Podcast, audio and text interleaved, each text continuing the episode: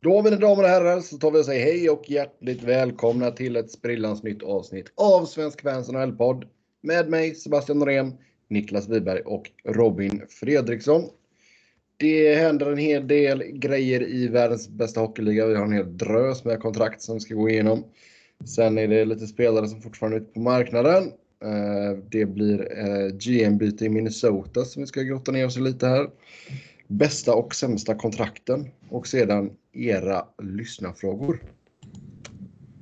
Så först ut här. Tar ett av de större kontrakten här. Andrei Vasilevski, Tampa Bay, 8 års förlängning, 9,5 miljoner i cap hit. Jag kommer ställa mig frågande till alla sådana här stora målvaktskontrakt fram till den dagen eh, Carter Hart signar sitt. Då kommer jag älska det. Okay. Jag kan förbereda er på det redan nu. Känns väl ändå som att Vasilevski har visat ganska mycket, är i en bra ålder. Mm, men det här... Han har Carter Hart-nivå, jag håller med. Det här eh, kontraktet går ut när han är 34. Det är, det är klart att det finns en risk bakom det. Det kickar inte in förrän nästa sommar heller. Nej, mm. men det är fortfarande men inte där att han är 30. Nej, nej, nej. Eh, det är bara att man inte vet med målvakter helt enkelt vad... Alltså det är otroligt, otroligt få målvakter. Även som har varit på toppnivå som har visat sig vara det i liksom över tio års tid. Det är ju bara Henke Lundqvist senaste, alltså på 2000-talet i princip. Det, mm. det, ja, det är i princip bara honom. Jag kan inte komma på någon annan. Och, eh, men samtidigt. Ska man signa fem år med honom och sen stå inför en kontraktsförlängning som UFA när han är 30. Och vara i den här Bobrovski situationen. Det är inte bra. Nästan, om man jämför de två situationerna så är det bättre att slanta upp och, och ge term nu. Ja. ja, och då hade det ju... Alltså förlängningen om fyra år eller fem år, den är ju då... Alltså då, då, då är det väl en situation där, där det är typ snacket. Ja, vi måste passa på nu när Vasilevski bara kostar 9 miljoner och inte 14. Liksom. Mm. Så att jag vet alltså. I både och med de här kontrakten. Det är ju. Vad fan ska man göra om man har en 25-årig målvakt som är bland de bästa i ligan? Eh, man måste ju signa ett sånt här kontrakt. Det är ja, det. Jag hade alltså det, man, man, kan ju såga Carol Price-kontraktet och ifrågasätta det, men har man något val om man är Montreal? Jag tror fan inte man har det. Jag kan inte se en enda situation där Habs inte kommer signa honom. Ja, men alltså. Och då är det bara det man har att välja på. Och någon liknande situation här. Man, kan ju ta tuffare beslut med en kille som är kring 30 som Price var. Uh, Ja, men det gör man ju inte. Nej, nej, men... Eh, man kan. I Vasilevskis fall är det mer förståeligt att man bara kör. Men visst, man hade kanske kunnat få ner det till sex eller sju år. Mm. För det går ju ut... Eh, det kickar inte in förrän nästa sommar heller. Mm. Nej. Nej, det är helt sant. Men alltså, det är inte ett dåligt eh, kontrakt så. Men visst, det är bara att jag vill inte vara ett av de lagen som sitter med målvakt på en superhög lön i ett decennium. Helt beroende av hans liksom, ljumskar knän och ja. upprätthållande av att han ska vara en topp 10 målvakt varje år. Liksom. För det är, det är ingen som klarar av att hålla den jämna nivån. Vad de har några maffiga kontrakt nu alltså? Tampa Bay? Ja. Mm. Det börjar ju nu blev jag av med ett här också som vi kommer till, men... Uh, en... Får vi signa point nu då på 10 ungefär och sen... Uh, mm. Nästa år måste de ju dumpa lön igen då. Mm. Man skjuter ju problemet framför sig typ. Ja, men det är väl det man gör om man är en contender liksom. Ja, och det måste man göra. Det, det var inte, det. Jag, menar, jag menar inte att de ska göra något annat. Det var bara ett konstaterande att de gör det. Med Vasilevski till exempel. De hade kunnat signa honom för två år sedan på, det vet jag, 6 miljoner. Alltså ett Helleback Gibson-kontrakt. Mm. Men av cap-skäl var man ju tvungen att gå en bridge på 3,5. Mm. mm. För att liksom upprätthålla andra delar av truppen. Och det är det man får göra, alltså om man är i den situationen man har inte lyxen att gå på det långsiktigt gynnande kontraktet kanske direkt. Eh, I alla lägen. Eh, nej, men de, de kommer ju få dumpa lön nästa år igen när Vasilevskis nya kontrakt kickar in till exempel. Och jag tror att en sån som Anthony Cirelli är en sån som de absolut vill behålla. Sergachev ska ha nytt efter den här säsongen också. Frågan var vilken nivå det är på. Men det, Ja, men säg att han exploderar den här säsongen, vilket det ju absolut finns möjligheter till. ja, kanske. Och de har ju gett ut ganska många kontrakt med no trade-klausuler också. Ja, och folk vill ju stanna där. Ja. Men det är väl, eh, det är väl mycket limited på dem. Alltså det är inte... Alltså det är inte nämn 25 lag du inte kan tradas till. Ja, Konstigt att de, så här, att de committade så hårt till Jannik Gård sådär. Ja, man såg väl en extrem fyndpotential i honom. Ja, men då borde man ju signat honom innan han blev lika dyr som övriga. Ja. Alltså, Fast de såg väl det efter han hade breakat då liksom. Ja. Ja, eh, visst. Mm, intressant. Man skickade ju iväg Ryan Callahan och femte rundsval till Ottawa och i utbyte så fick man Mike Condon och ett sjätte rundsval. Man är ju lite förvånad att Ottawa visste att de kunde göra så här. Ja. Nej, men hans... Eh, eh, vad heter det? Jag har inte kollat exakt hur mycket ligger han på i lön nu. Alltså de sparar in massor på long term injury reserve och allting. Callahan. 5,8 har han i capita i alla fall. Han har lön eh, 4,7. Mm. Och mm, jag, jag tror inte det är allting, men majoriteten tar ju försäkringen. Ja. Eh, alltså den, en övergripande majoritet. Över 15 millar nu på injured reserve. Ja. Mm. Jag läste någonstans, jag kommer inte ihåg vad det var, jag kommer inte ihåg vem det var, men började snackas lite liksom om, om att Ottawa eh, bryter mot the spirit of the CBA. Ja, det har många gjort senaste Ja. åren. Ja, jo, jag vet, men nu, nu tyckte de väl kanske att det blev en, extremt då liksom. Ja, Eh, Extremt är väl när liksom... Det här är inte min åsikt så jag, jag kan inte sitta och... Jag tycker det är rätt att utnyttja den givetvis om man inte har några pengar. Men Tycker ni att det borde vara eh, förbjudet att trada spelare som är på long term injury reserve?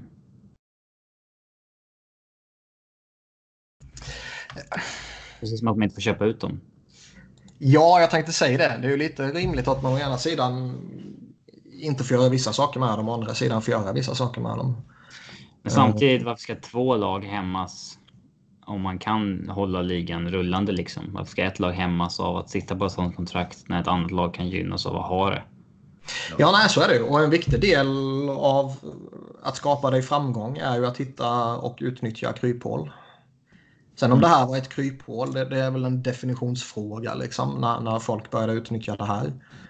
Men eh, Capspace är ju en tillgång. Liksom. Oh ja, det är klart det är. Och jag menar, vi har ju sett detta så många gånger förut så det känns ju inte... Jag menar, det var inte så att man direkt höjde på ögonbrynen.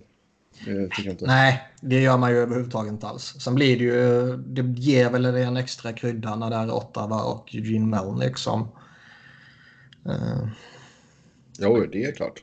Ackumulera lön som inte ska spela för dem. Ja, Ja. exakt. Exakt. Men det är som sagt, det, försäkringen tar hand om det mesta tror jag. Eh, men alltså, ja. vilket lag de har. Man blir, man blir chockad varje gång. Trots att man vet om vilket skitlag de har så blir man ju chockad varje gång man går in på, på truppen på det, typ Cap Friendly eller EP eller vad det nu skulle vara. Alltså jag glömde av, jag såg ju någon, vad fan var det som tweetade ut projected points? Men alltså Ottawa var ju galet sist. Det är Typ 12. Det kommer ju säkert vara... de Kommer, många kommer ju säkert få mer poäng än beräknat för att... Alltså någon måste ju spela PP. Någon måste ju spela Jo. första line-minuter liksom. Och det det, finns ju inte så många som kan det. Så att någon... eh, Alltså man Ja, de har ju för, lite talang, det har de ju. i- Man skulle inte bli förvånad om... eh, liksom Anisimov gjorde typ 50 poäng för att han får spela 23 minuter per match nu. Ja, det är helt sant. Ja, eh, Tampa har satt på sig en hel del målvakter nu också, kan man ju lugnt säga. Mm. Ja, de försökte ju... De försöker trada någon. Vasilevski Eh, kanske. ja. Sign and trade. Louis Domingue är det väl. Ja. Eh, har jag för mig jag läste något om. ja, men det känns väl ganska logiskt. För jag menar, du har Vasilevski och McElhaney där uppe. De har ju Sen då- signats. De vill de ju köra på antar jag. Ja, och så Condon då som kom in och så Louis Domingos och Martin Spencer. Eller Spencer Martin, inte Martin Spencer. Spencer Martin. och så Scott eh, Wedgwood. Man borde väl försöka skicka Condon vidare också. För det är ju ändå en nästan en och en halv miljon i död kapp som de bara sitter på när de skickar ner honom. Mm. Och en och en halv miljon med tanke på vilket läge Tampa är i är rätt mycket pengar. Ja, det är helt sant. Så det, där skulle man väl kanske inte bli förvånad om han skeppas vidare över sommaren. Och Louis Domingue han kostar ju 75 000 om, om han skickas ner. Så det kan man ju hantera liksom. Sen kanske man vill vara schysst mot honom och, och, och ge honom en, en plats i, i NHL någon annanstans. Alltså jag tycker Domingue spelade inte så bra när han var inne.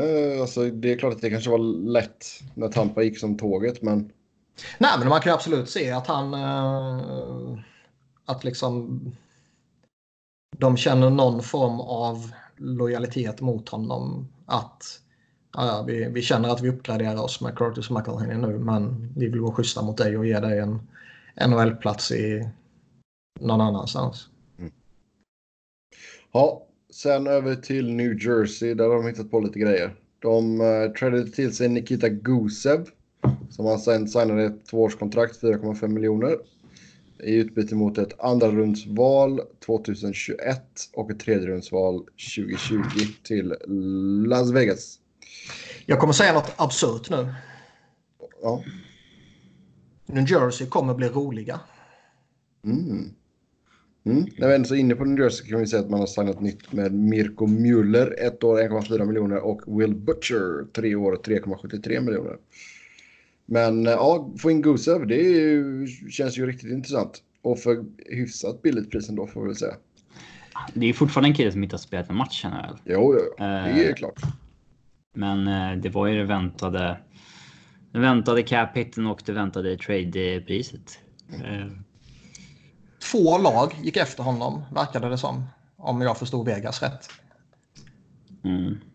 Känns lite lite kan jag tycka. Det känns ju som att det är en bra eller liksom en värd chansning att göra. Alltså det är ju en chansning, det måste man komma ihåg att göra. För vi har ju Det sett finns ju många spelare som har kommit över till NHL och har gjort liksom 60-70 poäng i KHL och sen så inte... Ja. Det är dock väldigt få som har varit på den extrema nivån som Gusev har varit på. Ja, Eh, så flera det, det, det finns ju potential för en ny Panarin, det gör det ju. Mm. Eh, men visst, jag trodde stenhårt på Chipachov till exempel. Eh, han hade ju varit bra Han om han bara fick chansen. chansen. Alltså, Ja. Ja, men jag menar det, alltså. Helt plötsligt får inte han Vegas chansen. och ryssar, det går inte ihop här säger jag. Men eh, jag trodde ju Jan Kovacs som var, gick till Islanders och skulle testa där liksom sen. Mm. Funkar ju inte heller. Det. Så det är några sådana som man trodde skulle liksom, ja men de kommer etablera sig i NHL. Sen kommer man att vara framträdande i varierande nivå givetvis. Men det finns en extrem potential i Nikita Gusev och betala det här priset för honom både i tradekostnad och i, i cap hit är ju någonting jag gör alla dagar i veckan. Oh, ja. Nej, alltså New Jersey, vi pratade om det förra avsnittet, men de har gjort en jävligt bra sommar här och Gusev, ja, ännu ett litet, vad säger man, liten uh, skvätt grädde på moset där. Nej men alltså, jag, vad sa jag någonting eh, att, att de... eh, vad fan säger man? Att, att de liksom... eh, det är väl inte garanterat att det går till slutspel men de kommer absolut vara där. Men för varje grej de gör så kommer de ju närmare det här som ett högst troligt slutspelslag. Sen finns det ju frågetecken i Devils. Uh, målvaktspositionen är ju ett frågetecken. Jag tror att Mackenzie Blackwood kommer bli en duktig målvakt. Men kommer han bli det nu efter en lovande eh, debutsäsong eller kommer han ta ytterligare två år på sig? Man vet aldrig med unga målvakter. Liksom. Och säga att han inte tar fart. Kan man lita på Corey Schneider kommer... Eh, kan man göra det längre? Ja, vad sa du? Kan man göra det? Nej, men kan man lita på att han blir relevant igen? Liksom, det var det jag tänkte säga. Um, sen är det ju lite sådär backbesättning. PK Subban tycker jag är skitcool, givetvis. Uh, han är inte i sin prime längre. Men han är fortfarande duktig. Sen är det lite frågetecken på vissa av de andra bakom där. Och något enstaka frågetecken sådär på betydande platser i, i forwardsbesättningen också. Men det finns en jättepotential i Devils också. Och du vet, att man bara sitter här och snackar om att de förmodligen kommer bli roliga. Det, det är ju... trodde man aldrig man skulle säga. Det kan gå snabbt på en sommar mm. för ett lag. Det... Men visst fan hade Vegas, eller hade de inte råd att behålla honom helt enkelt? Eh, de har ju en miljon i capspace för tillfället. Det kändes ju som att de gjorde rum för att eh, behålla honom. De gjorde rum för att signa Derek England.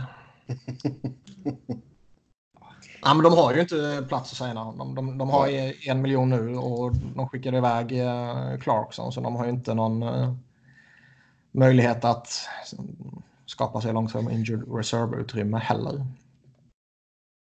Men det, ja, det var ju en trade till de hade behövt göra. Peta bort en Reeves eller Ikin eller någonting. Så. Ja. Spelare som ändå kommer vara i fjärde linjen för dem. Mm. Ja. ja vi kan väl ta det. Alltså, om, om man var i ett läge där man behövde visa för Taylor Hall att vi kommer försöka för att du ska stanna kvar. Liksom, så har man ju gett honom allt som han kan kräva. Ja. Sen, sen är det ju flyt givetvis med, med draftlotteriet och hela den eh, vändan. Eller så är det konspiration. Men oavsett vilket så... Ja, man kan ju inte räkna med att man får in en Jack Hughes bara sådär. Uh, övriga saker de gjort den här sommaren är ju jättebra eller intressanta. Alltså Wayne Simmons jag är lite skeptisk till honom, men han kan ju mycket väl bara studsa tillbaka om han nu blir frisk igen och, och komma upp på en liksom 25-ish mål och 50-talet poäng och vara den där kraften i PP igen. Det var ett ettårskontrakt. Så det och bara ett ettårskontrakt. Så, så det, han kan ju säga att han är frisk så han spelar för nya miljoner så kan han vara en supertillgång för dem. Och vi, kan, vi ser ju titt som tätt spelare när de går in på sista kontraktsåret så kan de göra monstersäsonger och vem vet vad Taylor Hall kan göra om han sniffar miljoner. Ja, det har vi sett på gånger som sagt. Nej, så, så... Det, fan, det finns en extrem potential i, i Devils och för varje grej de gör så känns de ju mer och mer luriga. Alltså. All cred till Shero för den här sommaren. Ja, vi får se om de har något mer S upp i rockärmen. Eh, det känns så... ju inte som en slump heller att de Alltså Devils anställde ju Tyler Della och Matt Kane för några månader sedan. Två väldigt mm. respekterade eh, eh, snubbar inom analytics communityt. Och sen så börjar de göra move efter move som liksom eh, är populära bland eh, det folket så att säga. Ja.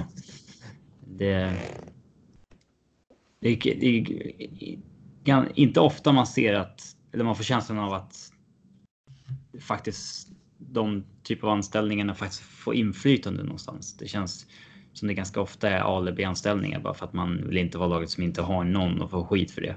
Typ. Det är en snubbe i Carolina som verkar ha varit väldigt... Eh, vad fan heter han? Eh, Talski, han har inflytande. Talski, Eric Talski. En flyer.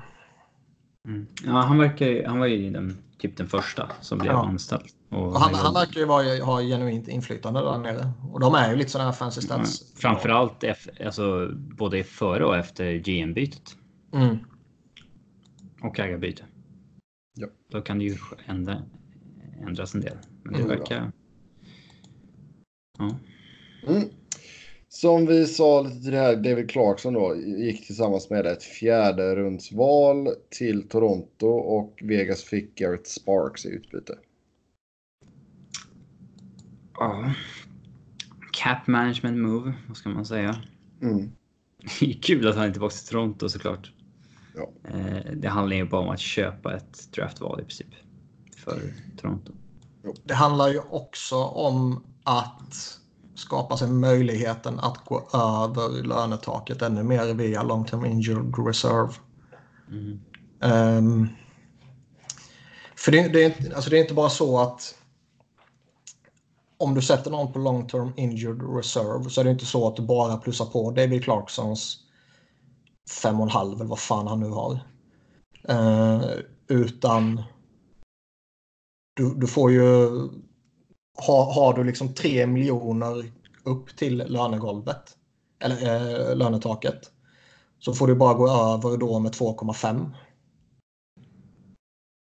Så ska man maximera den, den möjligheten så behöver man ju pressa upp mot lönetaket så bra det går för att sen skapa sig 10 miljoners löneutrymme med hjälp av Clarkson och Nathan Horton.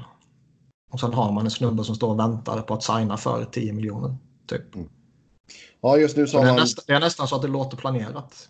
just nu så har man 13,6 miljoner på injury reserve fördelat på fyra spelare. Så visst. Men det är liksom, Sakaiman kommer ju spela. Ja, det är väl ingen fara för hans karriär. Eh, Travis Dermott är ju, fan han bröt benet eller vad det var, så han är ju borta jättelänge. Men de, de maximerar ju den möjligheten där för att kunna kunna signa Marner enkelt typ. Mm. Så det är ju smart management av Kyle Dubas. Mm. Ja, sen Derek England, ett års förlängning med Vegas, 700 000. Har ju blivit lite av en kulturbärare där, så det är väl inte så konstigt kanske. Men alltså. Om han väljer att spela vidare så visste man ju att Vegas skulle lösa det på något sätt. Mm. Och när det inte kom att han skulle gå i pension så satt man ju bara och väntade på att han skulle förlänga i princip. Ja. Mm. Jag var ändå så inne på Toronto också, ska vi väl säga att de signade Pontus Åberg, 700 000 ett år. Mm. Mycket demonstrativt lämnar jag det utanför körschemat. Det förstår jag. Men jag kuppar in det ändå. Ja. Skandal. Det, det är liksom... Jag vet att eh, många djurgårdare hoppades på att han skulle eh, vända hemåt, men man måste ju fan bli kvar i NHL när man gör, vad var det, 25 54 någonting poäng på 59 matcher. Alltså det... Det finns ju folk handla. som har samma poängsnitt och sen signar för 4 gånger 4 på eh, UFA-marknaden liksom. Ja. För att den erbjuder något annat också. Eh, så att eh, det är klart att man ska vara kvar i ligan och jag tror att han som har vissa offensiva egenskaper men brister i annat är ju liksom det perfekta valet är att få en billigt ettårskontrakt i Toronto Mm. Och eventuellt göra 20 baljer bredvid Tavares, Matthews, Nylander. Vi får se. Han kommer ju få spela med någon riktigt bra spelare. Han kommer inte få... Ja, eller med en spets i fjärde liksom. Det är inte dumt heller. Nej. Så det är ett eh, perfekt eh, val för honom. Och perfekt chansning för Leafs. Ja. Sen så har man Mikael Neuvert, kommer ta PTO med Toronto. Man var väl lite frågande till att de tog in honom. För det gjorde de ju innan de skickade iväg eh, Sparks. Och redan har Michael Hutchinson också. Mm. Men nu visst, nu får han gå ut och så får han väl battla med Hutchinson om backupjobbet bakom Fredrik Andersen. Och, ja. Ja. Ytterligare konkurrens på kampen är väl liksom sällan negativt. Nej, alltså jag vet inte hur det ser ut bakom. De har ju några yngre målvakter, men det är väl ingen som är som man har hört ska vara redo snart liksom. Så visst. Fredrik Andersen blir ju intressant också. Han eh, har ju två år kvar på hans kontrakt här nu. Det kan bli ett sånt. Då är han ju... Han är 30 fyllda när vi drar igång den här säsongen. Ja, så då kommer han vara 32 när den säsongen drar igång när han har skrivit nytt. Ja, du kan matte. Mm, lite. Ska tilläggas. Men det, det kan ju bli ett sånt långt och dyrt som de kan ångra, ångra sig sen. Absolut. Mm. Sen har vi lite Rangers-grejer här. Pavel Buchnevich, tvåårsförlängning, 3,25 miljoner. Sen köpte man ut Kevin Shattenkirk. Alltså. Han kostar 1,4 kommande säsong. 6 därefter. 1,4, 1,4. Alltså, det finns ju bättre alternativ att köpa ut. Ja. Jag, jag, jag är ju liksom... Jag skulle ju inte tveka en sekund på att vet, liksom, erbjuda han ett ettårskontrakt på en rätt billig penning. Och, eh, Så långt ska det inte ens ha gått heller att det ska vara ettårskontrakt billigt tycker jag. Alltså det. jag tror det kommer vara det. Ja, alltså, Alltså, det verkar ju så när. Eh, eh, när ingen var intresserad av honom till eh, halva priset. Ja, Eh, men Det borde så, det vara. Så långt, så långt ska det inte ens behöva ha gått med honom tycker jag. nej. Jag tycker fortfarande han är liksom en, eh, en duglig back för... Jag skulle vilja spela han i tredje paret. Och, och man sen kan, PP. få lite PP-siffror av honom också. Men, men alltså, jag är ju genuint nyfiken på om han kommer få ett kontrakt. Ja. In, inte för att jag själv är skeptisk till honom. Utan som sagt, jag skulle gärna chansa på honom. Sådär. Men den här ligan är ju konstig.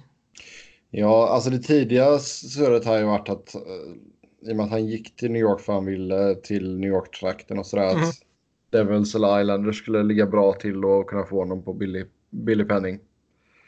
Ja, absolut. Men Men he- hela den där eh, sagan är så jävla lustig. Han tar ju ett, kon ett kontrakt som är där och då väldigt vänligt. Mm. Alltså att, att en av marknadens mest eftertraktade spelare signar ett inte överjävligt dyrt och framförallt kort kontrakt med det enda laget han vill till. Är ju väldigt anmärkningsvärt.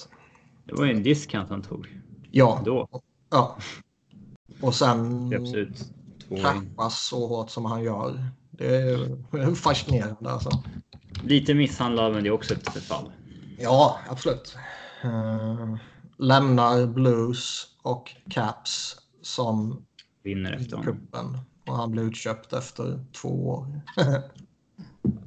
ja, Men det ska, Nej, jag, jag tycker faktiskt det, det ska bli intressant att, att följa honom här nu. För jag, jag, alltså, som sagt, den här ligan är galen. Alla GMs är på olika nivåer inkompetenta och galna.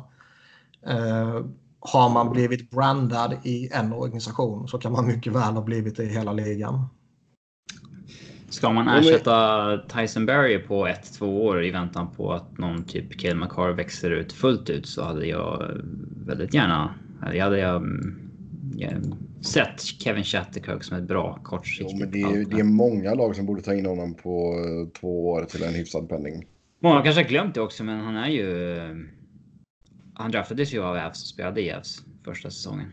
Innan Mm. han tradades till St. Louis. Utbyte Men- mot men- Eric Johnson.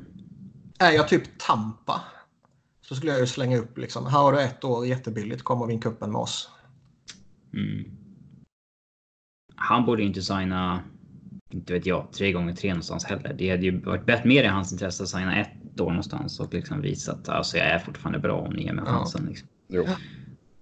jo, men jag tror det, som sagt det gäller nog att hitta den rollen där och jag tror ett tredje, tredje par och så spel i PP hade väl varit det ideala för honom. Ja, det tror jag. Ehm. Men eh, som sagt, alltså. Varför Shattenkirk? Nej, alltså. Det, jag håller med dig. Alltså dumpa Brendan Smith åt helvete istället. Bättre att köpa ut Mark Stahl. Mm. Sen är väl det mer eh, kontroversiellt med tanke på att han är en ranger, bla bla bla bla. Och han är förmodligen en, en bra snubbe att ha omkring de unga, bla bla bla. Liksom hela det här snacket. Men jag har ju hellre Kevin Shattenkirk på isen än vad jag har Mark Stahl.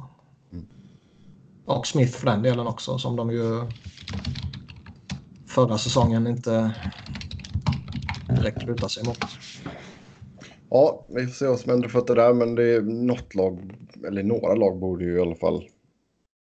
Man tycker det. det, det borde, alltså, han borde ju signas tämligen kvickt liksom. Men ja. jag skulle inte bli förvånad om det inte blir så. Den här ligan, alltså ingenting förvånar mig i den här ligan. Men jag är inte helt säker på att det är just alltså, Islanders Devils. Alltså är det verkligen... För jag menar, Devils har väl en ganska bra högersida. Devils har väl framförallt en fylld högersida. Ja. Så där, där, där, tror jag inte att uh, det kanske är aktuellt. Uh, Islanders har väl rätt mycket också. Vad har de? Johnny Boychuk, Ryan Pullo, Scott Mayfield som de committat rätt hårt på. Kanske. Mm. Ja, vi får se vad som händer fötter där. Helt enkelt. Eh, nästa punkt så har vi Calgary. Sam Bennett, tvåårsförlängning 2,55 och David Rittich, två år 2,75 och sen köpte man ut Michael Stone. Man behöver väl lite cap space. Man har ju typ 8 miljoner nu och man har kvar att signa Matthew Chachak som käkar upp bara 8 miljoner själv. Sen har man Andrew Mangiapane, eller vad fan uttalar hans namn, som gjorde halva säsongen i NHL och som man väl rimligtvis kommer signa igen såklart. Mangiapane. Ja. Eh, så det kanske kommer hända ytterligare någonting där, kanske. Michael Stone är också en spelare som borde liksom ha ett jobb i ligan som högerfattad back. Liksom. Det, Jo, det håller jag med om. Däremot var han ju ingen uh, eh, 3,5 miljoners back. Nej. Längre, nej. Nej. nej. Jobbigt när man signar kontrakt som gör så att du måste liksom köpa ut ett sista år här och där på många. Nu sitter de liksom på både Stone och Brower som de betalar liksom i ett par år till. Ja, det är inte, inte bra. Nej. Men det skulle väl inte förvåna om typ Mikael Frolik försvinner. Han har ju ryktats bort där. Mm, han är bra dock. Ja, han är bra, men han har ryktats bort titt som tätt så det skulle inte förvåna. Mm. De, de, kan nog behöva skapa sig lite utrymme. För som sagt de här 8 miljonerna det käkar ju Chachak upp själv. Oh, ja. ja, man vill ha lite... Eller han borde göra det i alla fall. Ja, det är väl något någonstans, någonstans där han ska ha. Ja. Mm. Sen över till Nashville. Där skrev man en sjuårsförlängning med Colton Sissons. Eh, capita på drygt 2,85. Det här är sjukt fascinerande. Jag gillar honom. Eh, jag, jag, tycker han är skön spelare. Liksom. Han är nyttig att ha för man kan slänga in honom lite överallt och han, han gör det bra då. Däremot är det ju en, en, en spelare för ditt djup om man, om man tittar liksom rent allmänt sådär. Och det är ju en gambling att signa upp honom på sån här term. Järnkrok 2,0. Ja. Mm. Ja, alltså det, det är ju ett... Eh... Alltså en karriär för en sån här spelare. Sju år alltså, var en lång karriär för en sån spelare. Det är inte så många som ens spelar så många år i NHL, alltså som är på den nivån. Nu har ju järnkrokkontraktet har ju blivit en eh, det har ju varit bra för Nashville, men alltså. Han har inte lyft heller järnkrok. Utan du kan ju hitta en 25-30 poängspelare för de där två miljonerna varje sommar. Första juli också. Så det. Även järnkrokskontraktet ja, som har blivit en ja, succé så att säga. Det har ju. Alltså uppsidan är ju mindre än risken hela tiden. Colton Sisson, alltså. Han kanske gör liksom 17 poäng nästa år och sen så är det AHL. Mm. Jag, jag tror, alltså. De kommande man... åren skulle jag ju inte oroa mig över Carlton Sissons. Nej, men, han, han... men, men liksom committa sju år på en sån spelare är liksom. Visst, det här kanske funkar jättebra och allt är frid och fröjd, men det är för att ja. signa en sån här spelare på sju år. Och 2,8 det är inte överjävligt mycket pengar. Men det är tillräckligt mycket för att även det ska vara lite... Ska du köpa ut honom om två år annars liksom och sitta på en cap i tio år som är död? Det, ja. det gör du ju inte. Nej. Och nej, jag ser liksom inte uppsidan med sista kontraktet alls. För att jag... Så jag har svårt att se honom bli en spelare som liksom ska ha mer än 3 mille. Mm. Alltså överhuvudtaget. Jo. Så att jag... Jag, jag ser inte riktigt eh, varför man gör det där. Mm. Ja, vi går till Winnipeg. Uh, Neil Pionk. Två år. Um, och han fick uh, eh, 3 miljoner i capita. Ja, som jag har förstått det är inte han särskilt bra. Uh, men han har gjort sina poäng och har spelat mycket minuter och därför får man ju uh, liksom ett hyggligt kontrakt. Men det är två år på tre mille för en back som har som är, eh, 23 år, gjorde 26 poäng i fjol, högerfattad. Det, det blir... Han är ändå hygglig och de behöver ju några jävla backar. Ja, men det blir ju någonstans där. Kanske borde det, varit några hundratusen billigare såklart, men vad, ja, det är ju det området liksom. Pionk är ju från Minnesota så vi vet ju att det är därför du hatar honom. ja. ja. Nej, jag har ingen, jag har ingen vidare koll på honom, men. Uh... Jag har hört att det är mycket, att det, det är mest en back som får... En kille som har fått mycket istid helt enkelt. Ja. Och därför kommit upp i hyggligt mycket poäng. Och, men egentligen inte bra. Oh. Alltså typ... Eh, eh, alltså Ristolainen light varning. Okej. Okay. Ja, sen så skrev man även en tvåårsförlängning med Andrew Kopp. 2,28 miljoner. Okay. Han blir ju awardad det i arbitration. Mm. Var det inte de som var sjukt långt ifrån varandra i vad de skulle erbjuda? Ja, det Nej, det, kan, det kanske var Buffalo. Nej, Buffalo var ju det med Ullmark. Ja. Team offer 800 000 player. Ja, typ 2, någonting. 2,75 mm. någonting. Men jag tycker väl det här. Alltså, han är ju en han är en väldigt nyttig spelare för dem. Han får ju mycket cred där uppe. Och ligger han på sina 30-ish poäng över en hel säsong så ja, det är väl kanske hyfsat fair ändå. Mm. Jag tycker han är rätt så okej okay, faktiskt. Ja, man är fortfarande Line och Kyle Connor att skriva nytt med. Som man ja. vill fylla ut på uh, forwards positionen också. Mm, 17 miljoner i cap space. Mm. Du ska in, hur många forwards ska du ha in? Du har åtta signade för tillfället. Ja. Mm. Ja, det är lite att pula med då helt enkelt. Uh, sen St. Louis. Där blir det en fyraårsförlängning för Oskar Sundqvist, 2,75 miljoner har väl gjort sig förtjänt av kan man väl tycka. Zunke! Eh, men det är också ett sånt där kontrakt man kan komma att äh, ångra. Alltså djup, äh, djupspelare som äh, inte är så etablerade liksom. Man har ju sett spelare göra 30 poäng förut och sen blir det 20 nästa år och så ja, faller man av.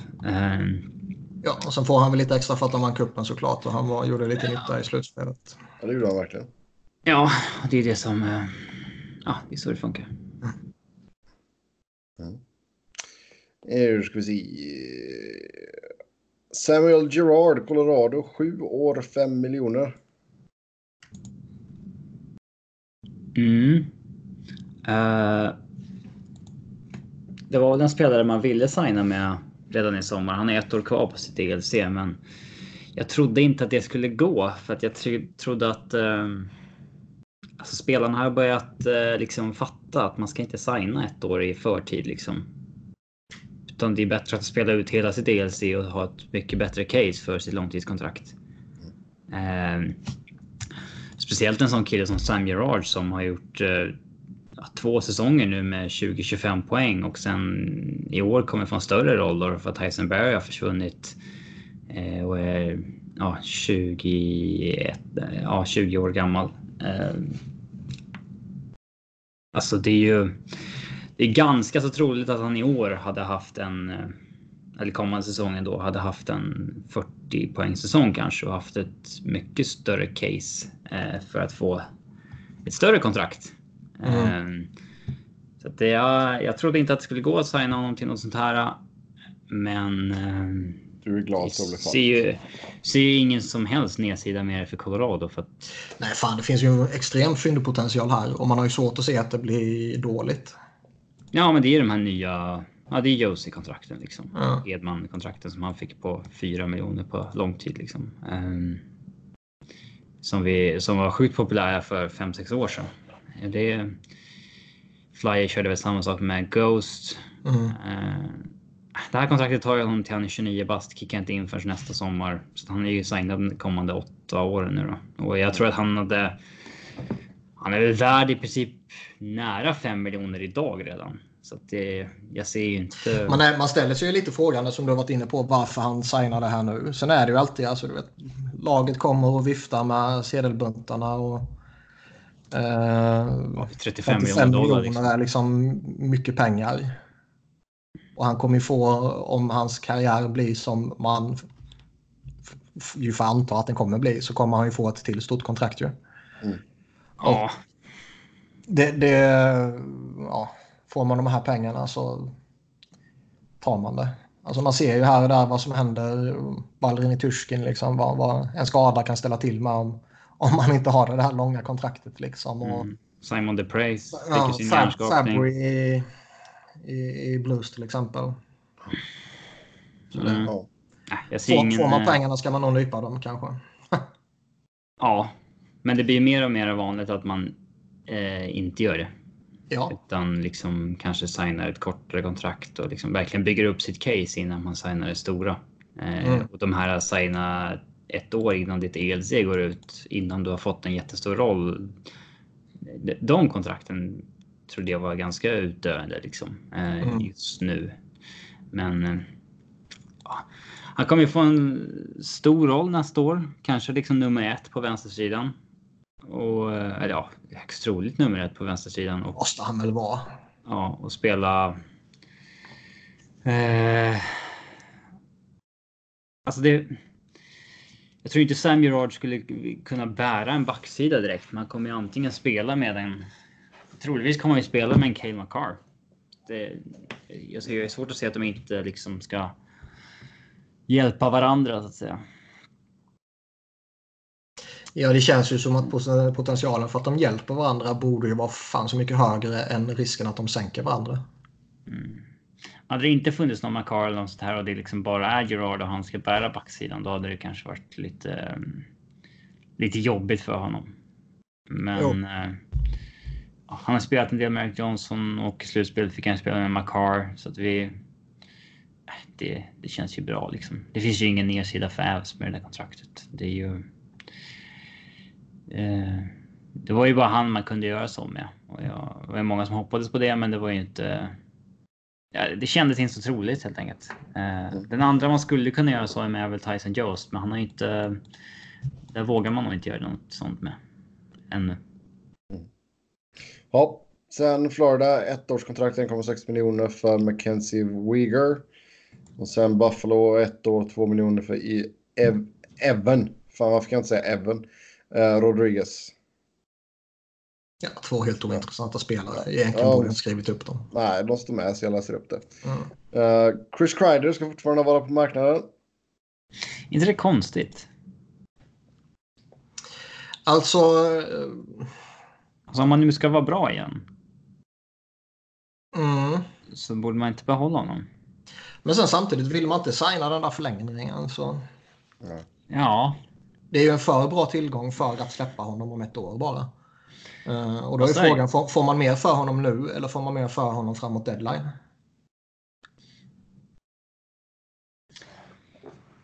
Ja, det vet man inte. Uh... Alltså, det kan vara jobbigt också om det skulle vara så att de är verkligen är hugger på ett wildcard, uh, en wildcard-plats också. Sen vet, sen vet man inte om, om...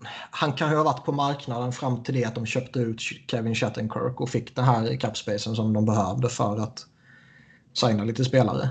Mm. Uh, nu kanske så inte är fallet längre. För de kanske fortfarande inte visste vad de, vad de skulle göra beroende på vilka bud de eventuellt fick på Kreider. Men... Nej, alltså jag, jag kan uppskatta Kreider. Och det han gör. Men... Uh... Ja, men det är klart man gör det. Men alltså, man är ju skeptisk till att signa en som spelare på, på en förlängning.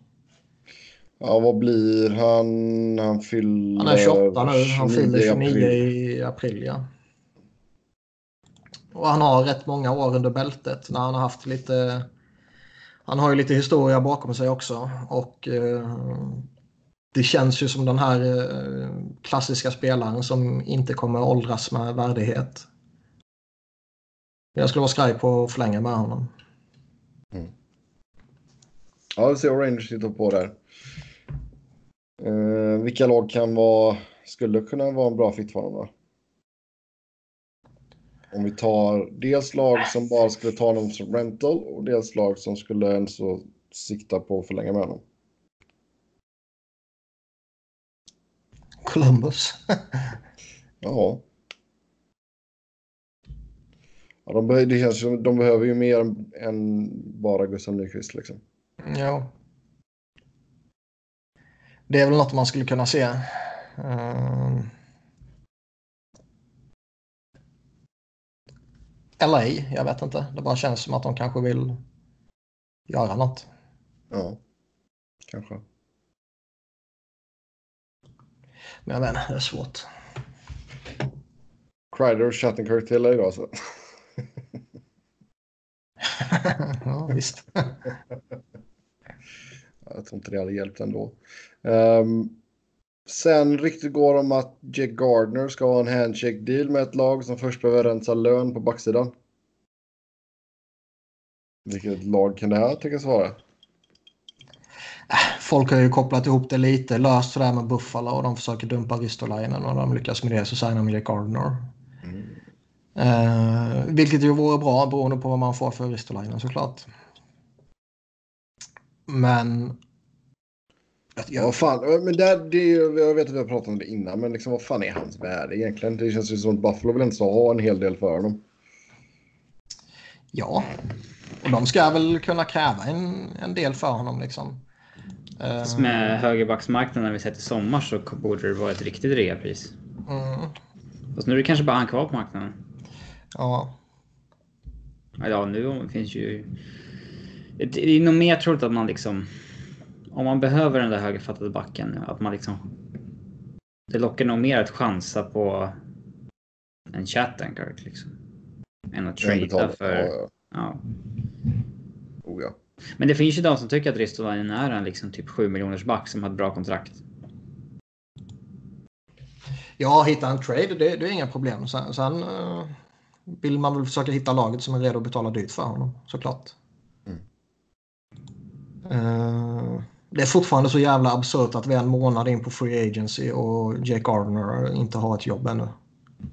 Ja, det är jättekonstigt. Visst, nu är det väl liksom... Det är väl begränsat där ute. Tittar man på Cap Friendly, vilka som har Cap Space, så... Liksom, Winnipeg, ja, de kommer snart käka upp det med sina spelare. Ottawa, dit vill man väl inte gå. Columbus kanske, men, men kommer de gå efter Gardner. De har Jones och Varensky och fortfarande har något stort kontrakt att signa. Liksom. Avs har Rantanen kvar att signa. Flyers har lite kvar att signa. Tampa har liksom inget utrymme. Och helt plötsligt så börjar lagen med rejält med utrymme bli mindre och, och mindre. Och många lag har ju fortfarande kontrakt kvar att signa också. Det är, må eh, det är många stora RFAs kvar. Ja. Helt klart. Ja, sen Chris Kunitz lägger av. Synd. Har en eh, gedigen karriär att se tillbaka på. Eh, Fan, jag hatar honom. Matcher. 619 poäng. Eh, Stannar i Chicagos organisation. Ja, blir player, vad blir det? player development advisor. Han gick alltid efter Kimmo Timonen så fult. Jag hatar honom. Han vann Stanley Cup fyra gånger. En gång med Anaheim, tre gånger med Pittsburgh. Ja, fy fan. Kom jag till OS en gång för att Crosby Ja. ville det. Ja, Ja. Fy fan. Ja, var med och vann OS där 2014. Jag bara Eh. lägger upp anledningen till att hata honom. Och, Va, vann de OS 2014? Ja. ja. och eh, han har även eh, två säsonger på underbältet med Cincinnati Mighty Ducks. Var det 14 som... Det var väl då Bäckström eh, var exakt. dopad? Och det... Alltså nu är det ju fem års distans till det, men liksom... Hur... Alltså hur absurt det var att... Inte alla ska tilläggas här nu, men liksom en stor skara av den svenska journalistkåren tyckte att det var helt orimligt att Niklas Bäckström inte fick spela finalen trots att han fastnat i en dopingkontroll dagen innan. Liksom. Jag kommer ihåg att jag skrev ett blogginlägg eller någon krönika eller något sånt här om att ja, men det är helt rätt, givetvis. Alltså, han har brutit mot reglerna, han ska stoppas. Sen om ni tycker att reglerna är tokiga eller att nivån på vad som är förbjudet är Jo, tokigt. det är ju helt Det är ju helt ointressant. För reglerna är ju, är ju där och de är ju tydliga liksom. Jag kommer ihåg att Magnus Nyström skrev någonting om att eh, IOK har gjort bort sig här. Bäckström har inte dopat sig. Liksom så här. Och så frågade jag så här, ja, men om Crosby hade fastnat i en dopingkontroll dagen innan finalen mot Sverige och hade fått spela ändå, då hade ni tyckt att det var helt rätt eller? Ja, så, så det tycker jag. Ja, Ja, troligt. Mm. Bäckström får alldeles för lite skit för att han var dopingavstängd i en OS-final mot Kanada. Minns ni det är vem som som att folk breakade det? det. Minns ni vem det var som breakade nyheten om att Bäckström kommer inte spela finalen för att han har fast i en dopingkontroll? Nej, Greg Wyshynski. Oj, oj, oj. Inte så Fan, vanligt. kommer du ihåg det? Ja, det är inte, inte så vanligt att han, han liksom kommer över sån info. nej, nej, nej. Ja. Nej, mer hat på Bäckström. Mm. För att vara en jag snackade faktiskt med uh, Wyszynski under uh, finalserien och nämnde det att du borde ha varit Oj, med och täv tä tävlat i deras uh, gamla podd där, Robin. Ja, Jonathan Chichichu. det kommer han inte ihåg. Nej, det tror jag inte. Mary kommer absolut inte ihåg det i alla fall. Han är en sån där som glömmer vad som sades förra, förra veckan. Liksom. Som Niklas sa. ja. Yes. Ja, men ja, Kunitz som sagt kan se tillbaka på en väldigt, väldigt fin karriär. Sen, eh, ja, Minnesota. Eh, man kickar Paul 15 och eh, listan på potentiella ersättare på GM-posten här innehåller Ron Hextall, Tom Fitzgerald, Dean Lombardi, Dave Nunes, Bill Cito och Peter Chiarelli. Ni såg väl hur jävla brutalt han blev sågad av eh, ägaren? Ja, när han sa att han var en bra scout och det var typ det. Ja, jag ska se. Jag borde hitta citatet här någonstans. Mm. He was a tremendous scout. Eh, och det var det enda. Why didn't he fit? It was the other portion of being a GM, the organizational part, the strategic part, the management of people, the hiring and motivating of the departments. Det är ju en saftig sågning. Så typ allt annat som en GM allt som en GM ska göra var Ja. han dålig på. Eh, det verkar ha varit väldigt känsligt när han plockade upp sin son som typ chefscout. Eh, ut, utan att det liksom är befogat. Ibland är ju sådana Mm. saker befogat såklart. Eh, och det, vad man kan läsa sig till så verkar det som att han och Leopold, eh, ägaren, att de inte funkade tillsammans överhuvudtaget. Att det var liksom en jätte rift, vad fan säger man? Eh, spricka. spricka mellan dem. Vilket också givetvis får en att ifrågasätta liksom, anställningsprocessen när man plockar in honom. Ja. Att, att det bara skitit sig så extremt efter 14 månader. Ja, herregud. Um... Sen är ju alltså beslutet att dumpa honom, även om det ser liksom att det, liksom, det är en dålig bild av organisationen. Det är ju rätt beslut liksom. Ja, ska man liksom ge det tre år bara för att? Nej, exakt. Att liksom det är ju inte... bättre att bara dumpa han efter ett år. För, alltså... Om man verkligen känner att oj, det här blev jättefel. Liksom. Ja. Eh... Några dagar innan det här skedde så hade ju Zach Parise gått ut och i princip idiotförklarat honom. Om man läser lite mellan raderna. Ja, Jason Zucker har ju inte varit så glad heller. Jag vet typ flyt att han är kvar typ. Flyt, jag vet inte. Jag hade inte varit kvar där. Men... Eh, eh, men alltså om man tittar på vad han har gjort. Så är det typ extremt få bra grejer. Han är ju tyst första halvår. Innan eh, han började peta i, i massa saker där. Um, men samtidigt är det ju så här att alltså en GM måste ju ha ett längre förtroende än ett år. Alltså det, det är ju jo, illa jo. liksom. Men, det... men, om, man, om man raserar hela skiten på det året så alltså här är det ju bara att dumpa honom. Ja, för att Kami Fiala kanske är deras superstjärna kommande åren. Ja, uh... absolut. Men Rask kommer nog inte vara det. Nej, men det är liksom en trade. Uh... Ja, absolut. Men det är en jävligt usel sådan. Han har inte gjort så mycket i trade-väg. Alltså Rask mot Niederreiter är väl illa liksom. Do Coil mot Donato är väl fair. Sen så får man väl se vad som händer med Granlund Fjall. Eh, men. Alltså han.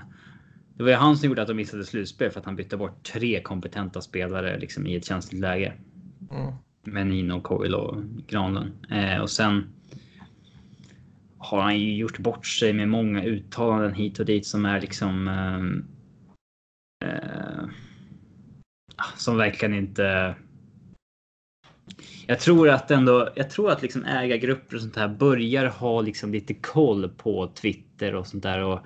Det är Alla inte kul att. Eh, det är nog inte kul att liksom ditt att din sportsliga ansvarig är liksom the laughing stock av Twitter eh, liksom under ett halvår varje gång han öppnar munnen. Eh, sånt går nog inte obemärkt förbi längre. Nej, nej, inte en chans. Det är alltså alla mediafolket som jobbar på klubbarna sitter ju och, om, inte, om det inte är någon annan så är det i alla fall de. Det är så viktigt med liksom PR eh, överlag. Liksom. Eh, hur går vibbarna på? Alltså för det är det som sen genererar biljettförsäljning och så vidare. Alltså hur. Vad, vad är det för vibbar liksom runt laget? I, ja. eh, och vad, vad, man förstår så har det väl riktats lite kritik under uh, lagets uh, exit interviews också. Så det var nog, och så ser man där med Paris då. Det, det, var nog ingen munter stämning där alltså. Ja, nej herregud. Sen, sen, är det ju liksom. Om han ligger, alltså. Mats Zuccarello, jag gillar Mats Zuccarello. Jag tycker han är duktig fortfarande. Givetvis är det frågetecken över att signa upp honom på ett relativt dyrt och relativt långt kontrakt. Men spelaren i sig kommer ju göra avtryck liksom.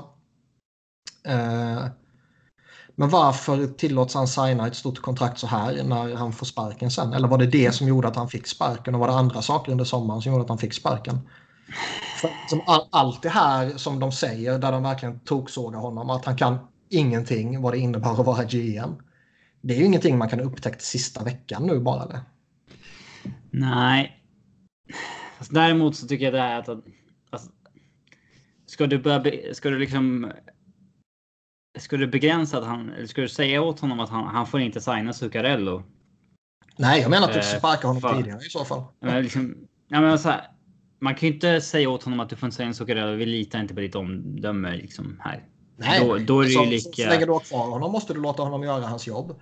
Ja, exakt. Men... Så jag köper inte riktigt det här med att hur kan man tillåta honom att göra det och det och sen så nej, jag, jag, honom jag, nej, nej, nej, givetvis. Jag menar inte att man ska begränsa hans makt. Jag menar att man i så fall ska ta beslutet. Till. Det var väl lite annorlunda med Chiarelli när han signade Koskinen och typ så tre dagar senare får sparken. Då är det ändå något som har varit in the moves så att säga. Och ja. att, eh... Eller så var det det som gjorde att han fick sparken. mm. uh. eh. Ja. Men samtidigt så har man väl alltså ägarna litar väl mer på Paul Fentons hockeykunskaper än sina egna. Annars så har man väl inte anställt honom liksom. Ja. Sen är väl Leopold är ju en, en väldigt eh, engagerad och krävande ägare ska sägas också. Ja. An, andra organisationer kanske skulle ha hållit kvar i honom. Upp tålamodet med eh, liksom Chuck Fletcher trots liksom ganska skakig eh, prestation var ju liksom väldigt många år. Men ehm, det, det är ju ändå... Paul Fenton var ju... Han var Oh en av de mest hypade namnen. Som var assistant GM när lagen skulle ha en GM.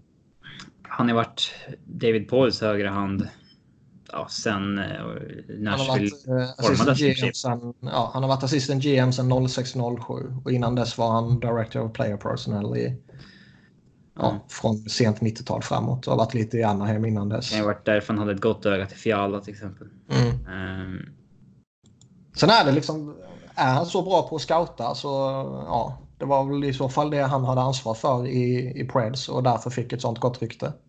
Ja. Eh, får man väl anta, typ. Men om vi tittar på listan över namnen här som har nämnts. Ja, det är ju ingen stark lista. Men vem tror ni hade varit mest intressant att se? Det verkar ju som, eller verkar, Russell på The Athletic säger det så det är ju sant ju. Men de har ju pratat med Ron Hextall och Peter Chiarelli. De har inte, än så länge skrev han i alla fall, pratat med Tom Fitzgerald eller Bill Cedar. För Fitzgerald och Cedar är ju två andra hypade sådana här eh, assisterande. Men, men liksom, ja, det var 15 också. Och det, snack, det går, snacket går ju att de vill ha någon nu som har tidigare erfarenhet av att vara GM. Um, ehm, av de som står där så tar jag ju hellre Ron Hextall före någon annan såklart ja, någon måste börja montera ner det som eh, de har gjort nu senaste Ja. året. Sen är det väl liksom eh, allt, allt som sades när Ron Hextall fick sparken ska givetvis tas med en nypa salt för det kan ju spridas. Flyers är ju en sån där organisation också det känns som att det kastas liksom lite... Ja, men det kan kastas lite när någon försvinner, helt klart. eh, Ja, det, men lite så här Boston ungefär Ja. också. Ja, men, men om vi liksom för diskussionens skull låtsas att det är sant. Så är ju det lite samma saker som 15 får kritik för här. Som Ron Hextall fick kritik för. Sen, är, sen som sagt. Jag anser och jag tror att det var överdrivet. Den, den smutskastningen som kom där. Det var liksom lite för uppenbart. Eh, och jag tycker absolut inte att man ska vad ska man säga? Jag tycker inte man ska avskräcka som alltså Minnesota och, och, och liksom plocka in Hextall bara för att den där smutskastningen kom. Liksom. Men eh, någonstans kan det nog ändå ligga lite i det. Sen hur mycket det är och hur mycket det är relevant, det är en helt annan fråga. Men eh, det kan vara värt att notera om man säger så. Mm. Eh, men av dem som nämns här så alltså, han är ju både första, andra och tredje val, givetvis. Det ska väl dock tilläggas att eh, man kan väl tänka sig att Minnesota och när jag säger Minnesota så menar jag Leopold, ägaren, inte är eh, intresserad av att montera ner jag kan tänka mig att de fortfarande vill gå för det i den mån de kan så länge de har de här veteranerna som vi har pratat om tidigare. De har liksom ändå Devin Dubnik och Ryan Suder, Zach Parise och Mikko Koivu som alla är en, en bit över 30 och som fortfarande håller en god nivå. Liksom. Och man kanske ska försöka hålla det vid liv ytterligare innan man börjar montera ner det. Liksom. Det är väl så jag tror Minnesota kommer göra i alla fall. Mm. Och då är också frågan är liksom Ron Hextall om du ska bygga upp något nytt och du ska drafta och, och så här. Det var han skitduktig på det. När Flyers skulle ta nästa steg så uh, antingen så var han för tålmodig eller så såg han inte att vi behöver ta nästa steg eller så lyssnade inte han på sina chefer att ta nästa steg eller whatever. Men vi såg ju han aldrig ta det steget. Uh, att Peter Chiarelli fortfarande är aktuell för ett jobb bevisar ju bara att har man någon gång kommit in i den här 200 Hockeymen-gruppen så har du ett jobb for life. Mm. Ja. Men alltså om man tar över Minnesota nu. Det första man skulle göra om man bara tittar liksom neutralt på eller objektivt på rosten är liksom att ja, det vore ju bra om vi kunde hitta en trade partner för Mats Zuccarello.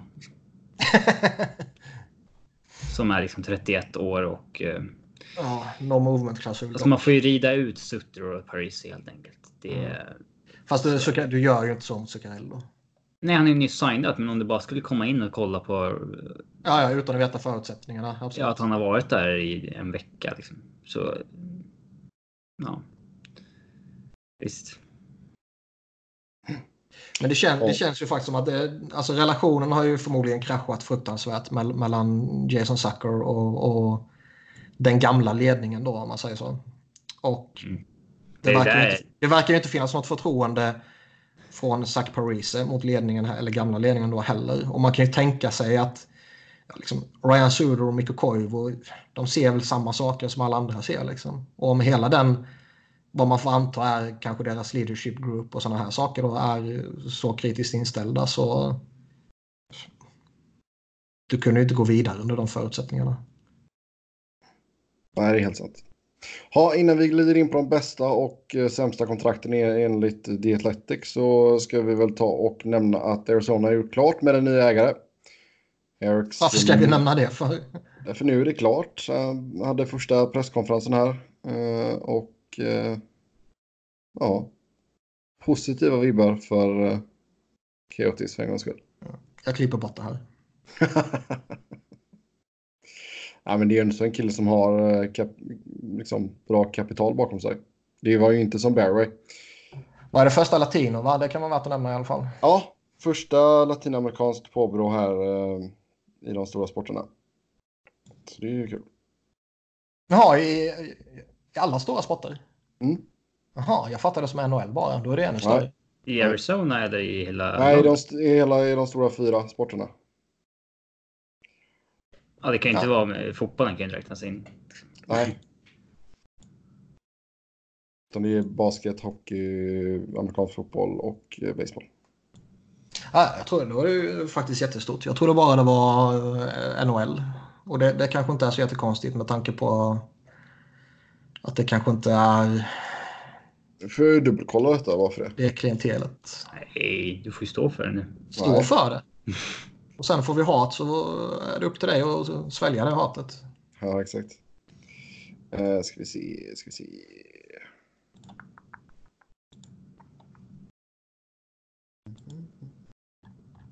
Rykten att Arsenal vill låna in Coutinho. ja. Coutinho, okej. Okay.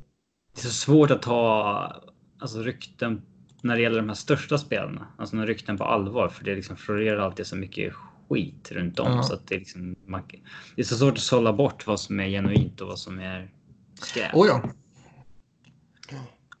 Ja, eh, ska vi se. Då tar vi och eh, kollar in de bästa och sämsta kontrakten enligt eh, de Lushiskin. Lushish. Ja, skitsamma.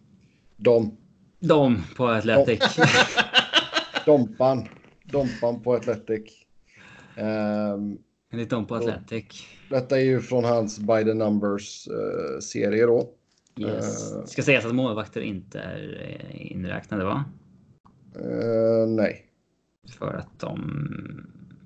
Ja, det finns ingen modell helt enkelt för dem. Nej. Ska vi se han, vad han, vad han Det han räknar på det är ju mm. helt enkelt probability på att de ska leva upp till kontraktvärdet. Ja. Och det är ju samma sak som han gick efter när han bedömde alla lagens cap friendly sida så att säga. Mm. Um, ja. ja. Så det är ja. inte bara liksom. Eh, eh, vad säger man? Personlig åsikt här, utan det är vad, vad modellen tror om spelaren. Vad matematiken eh, säger. Ja. Ja, Vill du- modellen vill tror om spelarens förfall eller uppgång eller ja. Vill ni börja med de bra eller de dåliga? Ta det roligaste sist så börjar med de bra. Okej. Eh, plats nummer 10 bland de bra kontrakten. Där har vi Sebastian Aho. Eh, Ja, som- och det är ett offer sheet. Ja, och då är hans surplus value då som han har räknat ut det här till domaren 21,6 miljoner och positive value probability 89 procent. Mm. ja, har man 89% chans att få ut värdet ur kontrakt så signar man nog det om det är ett offer sheet. Ja, Nästan som man kan tro att det var ett dåligt försök på ett offer sheet. Men jag vet Mm. inte. nej. Mm. Eh, nummer 9 där har vi också en Carolina-spelare, Brett Pesch. Eh, som har fem år på 4,025 miljoner. Hans surplus value är plus 21,4 miljoner och positive value probability 89,5 procent. Ja, en bra spelare som man liksom var lite snabba med att signa innan han liksom. Han hade fått särskilt stort anseende. Mm. Så att den. eh, De säger att han är den nya Mark Edouard Vlasic. Kanske. Mm. Plats åtta här medan jag tar lite eh, iskaffe. Eh, Johnny Gaudreau, Calgary. Plus 16,7 miljoner, probability 97 procent. Ligger Ja, på nu är det bara tre år 6,75 kvar. på, kvar. Ja, Ja. bara tre år kvar så det är inte så, så konstigt att han kommer leva upp till det. Eh, till 97 procent sannolikhet. Eh, det, det är väl de längre kontrakten också. som är, Det är väl de längre kontrakten som är lite mera intressanta. Mm. De här med bara några år kvar har de ju redan fått ut ganska mycket värde ur redan. Ja, en annan som har tre år kvar på kontraktet det är John Klingberg i Dallas. Eh, Det är surplus value jätteförvånande att han är här direkt. 21,3 probability 93,4 procent. Plats sju för Klinga. Ja, nej, han borde ju rimligtvis uh, ångra sig rätt hårt över att han signade det där kontraktet. För han är ju värd det dudd, ja, dubbla typ. dubbla. Ja. Minst. Mm. Men det är, han kommer nog få ett bra kontrakt när det är dags. Ska ni se. Jo. Nummer 6, Timo Meyer, San Jose. 6 miljoner gånger 4 år. Surplus value 21,9, probability 95 procent. Eh, ja, det är väl inte så konstigt att han kommer leva upp till den cap-hiten. Eh, eh, ja, det var ju nackdelen med kontraktet är ju qualifying offret sista året såklart. Mm. Eh, att han kommer leva upp till Men det var kanske också en, en ja. förutsättning för att han skulle signa det här kontraktet. Ja, Han ska se lite roliga stats han bakar in här dem. Så 2,58 points per 60 var näst bäst i Sharks och 20 bäst i ligan. mm. Det är ju bra. Fem, där hittar vi Alexander Barkov. Han har tre år kvar på 5,9 miljoner. Surplus value 20,1 miljoner och eh, probabilityn på 98,1 procent. Har Alexander Barkov gått från att vara underskattad till överhypad? För- Nej. Nej. Vem, vem du än frågar säger ju att han är den mest underskattade spelaren i ligan. Och om alla säger att du är den mest underskattade, är du underskattad då? Ja, det förstår jag. Men nu gjorde han ju 96 poäng i år. Så Jag säger inte att jag ty tycker så. Jag bara intressant fråga. Nu är nog förväntningarna på, på riktigt på honom på att han ska leverera över 90 poäng. Så får vi se. Plats nummer fyra, där hittar vi Nathan McKinnon, Colorado. Han har fyra år kvar på 6,3 miljoner.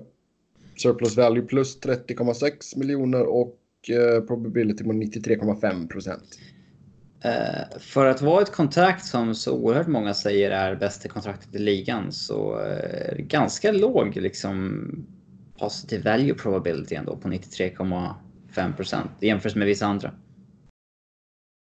Ja, är Han är väl helt enkelt inte så bra. fortfarande räknat som nummer fyra. Det är ganska bra. Ja, det är för att det är Eh. Tre år och inte liksom, eller för att det är fyra år och inte tre som det är på många av de här andra runt omkring. Ja. Eh, nummer tre, Sean Couturier, Philadelphia, Philly. Eh, 4,33, tre år kvar, plus 21,9 och 97,5 procent. Ja, borde såklart vara etta.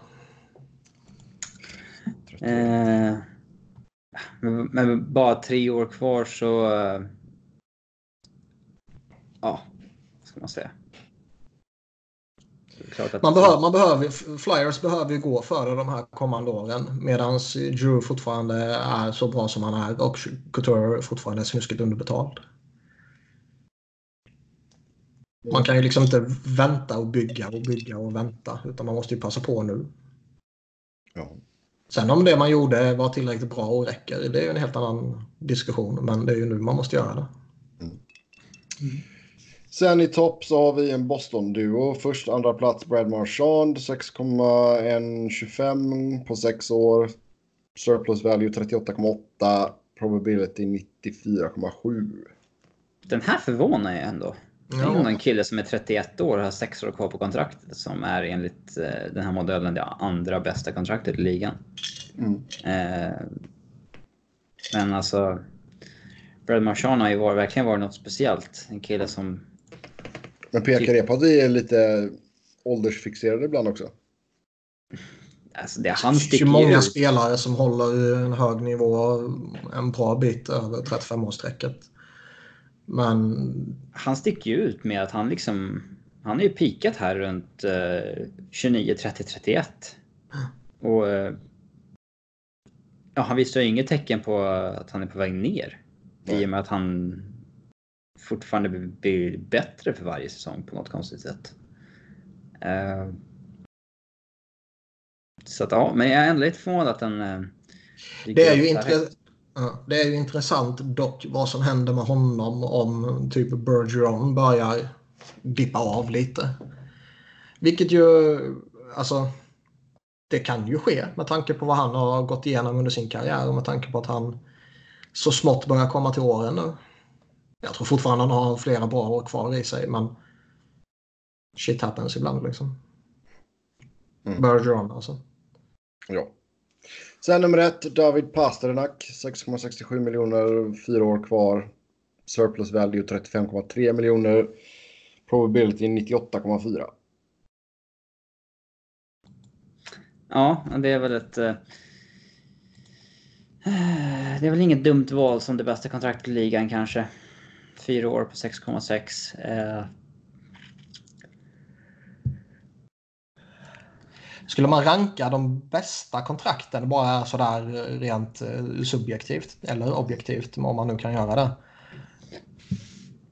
Alltså jag är kanske tror, biased, tror, men... tror, vi, tror vi verkligen att Pasternak skulle vara etta på många listor då? Jag tror inte det. Nej, jag tror att det hade varit någon av centrarna. Ja, Som McKinnon eller Barkov. ja. Kanske till och med då Sean Couturier. Men man, man ser ju inte honom som den här liksom elitettan fortfarande. Nej. Kanske förtjänar att vara där med tanke på... Ja, han har gjort 76 poäng två säsonger i rad. Men det är ju skillnad på Ja. dem nu som Barkov och McKinnon som har gjort kring 100. Liksom. Ja, men det känns ju ändå som att liksom slentrianmässigt känns ju som väldigt fel ordval. Men det känns ju som att man lite slentrianmässigt skulle slänga upp Nathan McKinnon som etta bara.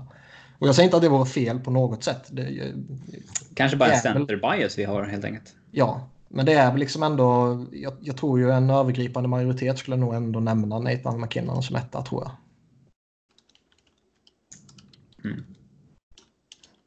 Ja. Tror jag med. Eller Barkov. Mm. Men det var ju framförallt efter slutspelet här med hypen och sådär. Så tror jag många skulle säga McKinnon. Jo. Ja. Eh, då tar vi Honorable sen. mentions. Ja, Matthew jag i. Hubbard, Kutjerov och Hedman. Det är saftiga kontrakt där. Mm. Ja, då går vi över till de sämsta kontrakten. Nummer 10 där. Andrew Ladd, New York Islanders. 5,5, fyra år kvar. Surplus value minus då. Nu är det minussiffror vi snackar här. 19,2 och eh, positive value probability på 8,6 procent. Det känns nästan generöst att det är 8,6 procent ja. chans att han ska leva upp till det här. You're telling me there's a chance. Ja. Eh, nej, men det var ju den här legendariska sommaren 2016 när eh, de här, många av de här kontrakten delades ut. Och eh, Ladd var väl en av dem man trodde skulle hålla lite bättre än vissa andra i alla fall. Men eh, Eftersom han, han hade ju haft en bra eh, period där i Chicago när han tradades tillbaks dit till exempel. Ehm, men oerhört... eh, Ja, det känns oerhört eh, osannolikt och nej, men nere i AHL en sväng i fjol och sådär. Eh, conditioning och... Alla, alla var väl överens om att det här var jättesuspekt eh, long term när det signades. Ja, men Kappa redan typ... år ett. Ja. Ja, med 30 poäng första säsongen. ja, nej det är dåligt. Liksom krascha sådär. Det var ju typ... Det är ju typ nu du har gjort det. Han förväntades ju vara en 55-60 poängs eh, Absolut, winger. absolut. absolut. Men, men det där extrema menar jag, att det skulle komma redan år tre. Det, det, det trodde man ju kanske inte. Mm. Plats 9 hittar vi Bobby Ryan i Ottawa. 7,5 7,25 miljoner, tre år kvar. Eh, minus 16,7 miljoner, 2,6 procent i positive value probability. Ja, nu är ju det här inte så illa som det låter i och med att Otta kommer ju behöva den där capen för att hålla sig över. Eh, Ja, det är ju jättebra kontrakt för dem. ja. Fatta att eh, snubben har gjort eh, sex säsonger i Ottawa redan. Mm.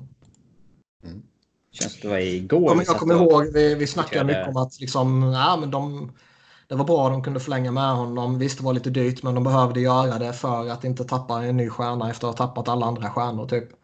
Ja, eller kontraktet var väl suspekt, men de, att de tradade för honom var ju inte...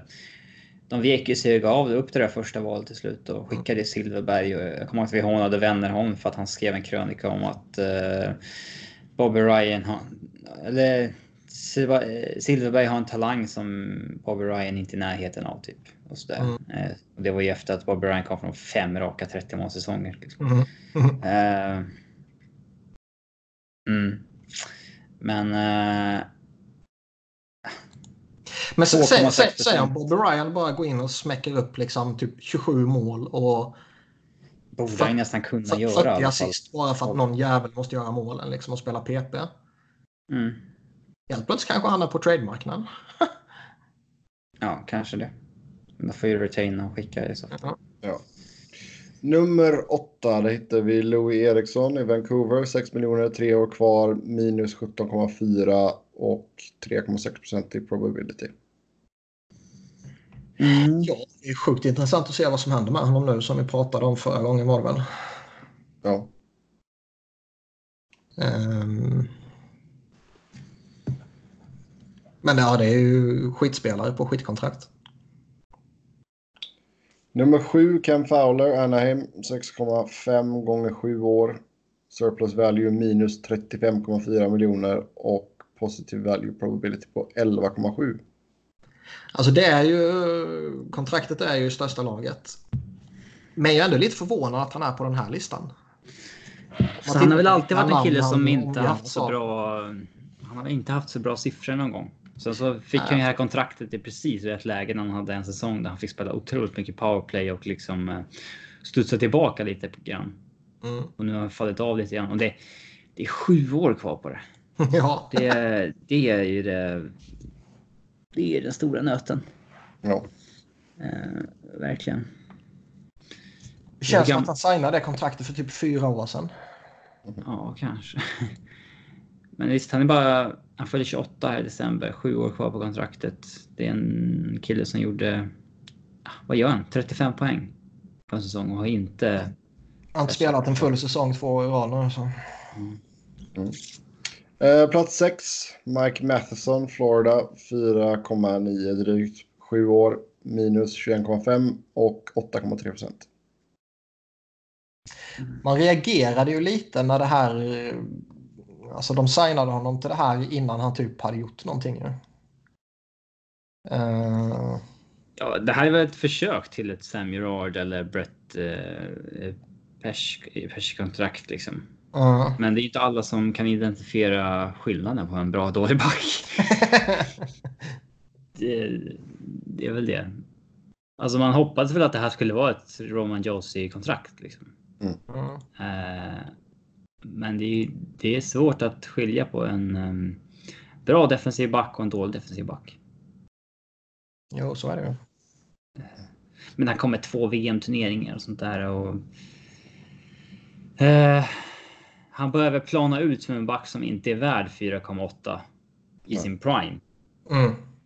då har han fortfarande kvar på den capen i sju år till. Så att eh, det, Perfekt. Det är inget snack om att det där är ett tungt kontrakt. Och det var ett av kontrakten som har gjort att de ja, tvingas ge bort bättre spelare. Ja. Plats nummer fem, Milan Lucic.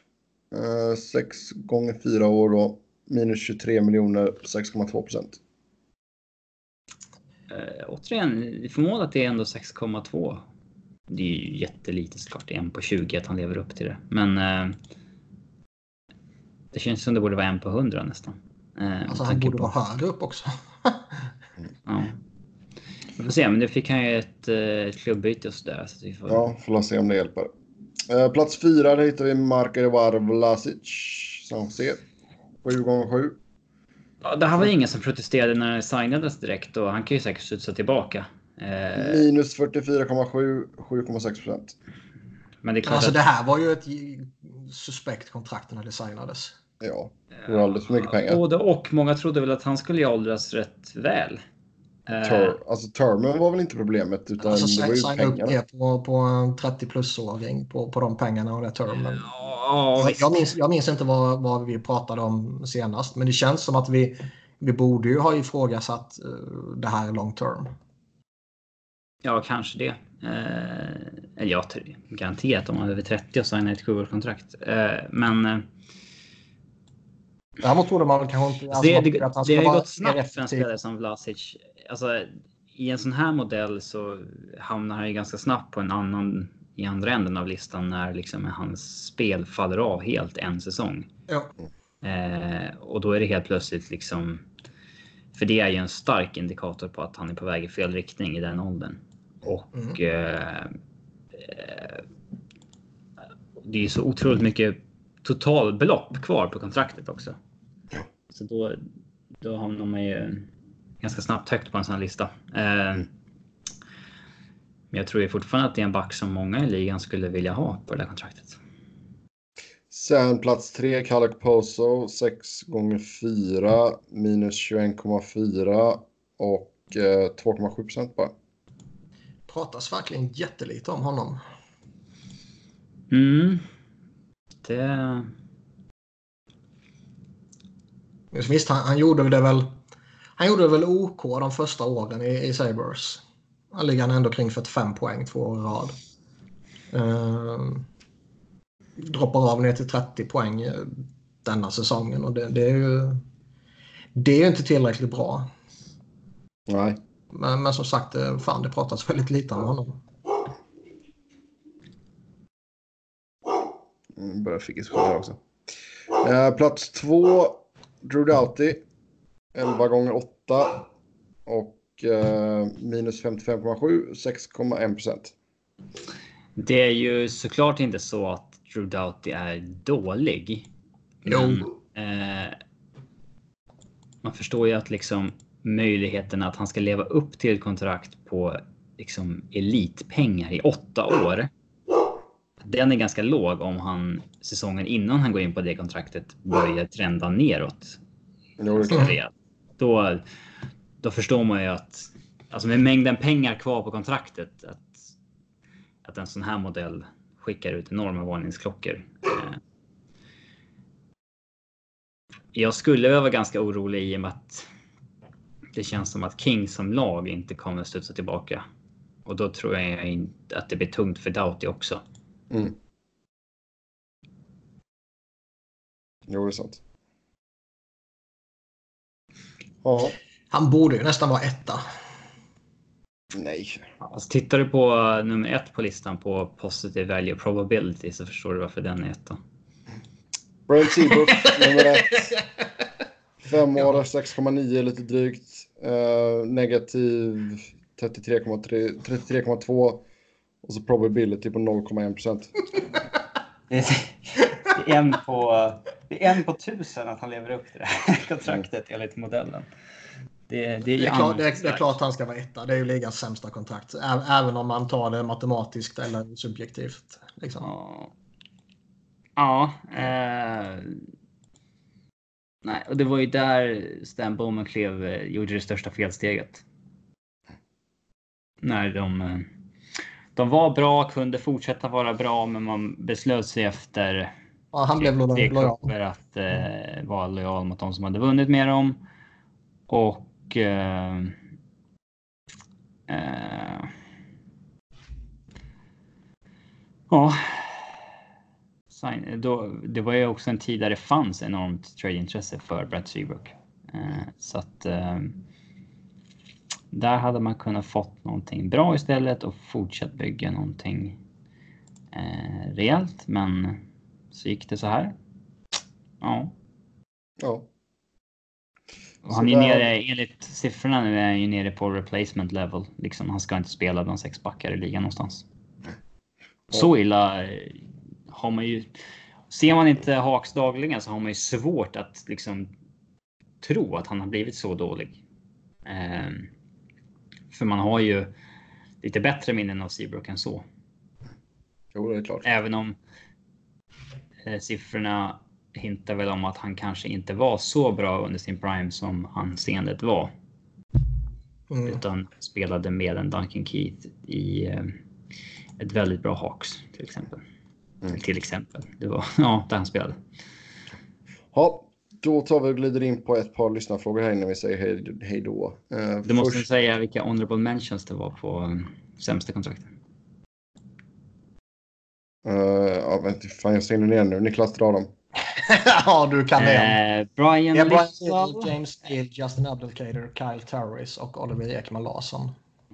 Framförallt Oliver Ekman Larsson. Ja. Han ska ju vara typ topp tre. Klart. Men det är väl lite doubt i, det är väl lite doubt i situation med Oliver där som får ett åttaårskontrakt som kickar in nu och så har han haft en eh, liksom börjat, börjat trenda lite i fel riktning. Eh, Mm. Så att det, det eh, och det är inte något konstigt. Han är liksom 28 år. Eh, så att, att Men ändå imponerande att man går från eh, ett av ligans bästa kontrakt till ett eh, sånt här skapligt kontrakt. ja, vi får se. Det är, det är en kille där. Eh, ja, det kan gå lite hur som helst för kommande år. Ja, då tar vi och glider in på lyssnarfrågorna. Som har ett stort tack till er som har skrivit in. Eh, först ut en fråga för Robin här. Kan inte Robin diskutera Tyson Jost? En intressant spelare med potential. Men eh, ja, vad ska man hitta på med honom här nu? Ja, draftades då som 10 overall 2016. Eh, precis som Mikko Rantanen, 10 overall. Eh, och då hade han ju ryktet att vara den här um, Jonathan Taves-typen. Eh, han stack till college, University of North Dakota. Spelade klart den säsongen och sen så anslöt han då till Avs i slutet av eh, katastrofsäsongen då 16-17. Gjorde ett mål på sex matcher. Eh, sen att han år ett i ligan gjorde 22 poäng på 60 matcher eh, och sen fick fem matcher i AHL som eh, 19-årig center. Det är väl inte jättekonstigt, snarare ganska liksom hyggligt eh, i inledning. Men den här säsongen som var var väl en besvikelse där han liksom inleder i NHL och sen så skickas ner i AHL igen. Men det verkar ju som att man eh, vill satsa på honom lite till nästa år och det var väl dels därför man skickade Carl Söderberg enligt Joe Sakic eh, för att liksom ge Tyson Jones en större roll och eh, Sakic sa att han kommer spela i liksom topp 6 på en vinge. Eh, jag har väl svårt att se det. Jag ser väl mycket mer naturligt att han hamnar som tredje center liksom. Ehm, det är liksom det är ju det han är, en center. Och liksom lite tvåvägscenter sådär, men har nog inte eh, offensiven för att vara något mer. Visst, det är klart att han, hans uppsida är väl att utvecklas till en hygglig andra center. Eh, och han är ju bara 21. Men jag, jag ser ingenting när man ser honom spela som gör, eh, som, som får en att tro att liksom eh, det här är en eh, alltså blivande stomspelare eller blivande stjärna för Avs som man kanske vill ha om man draftade nummer 10. Men samtidigt får man ju glömma det där med draftpositionen efter några år. Det är ju inte så jävla det är inte det man ska bedömas efter. Eh, men ja, jag, jag är inte jätteövertygad om hans eh, framtid. Jag kan tänka mig att hans eh, att han inte spelar i Avs om några år också.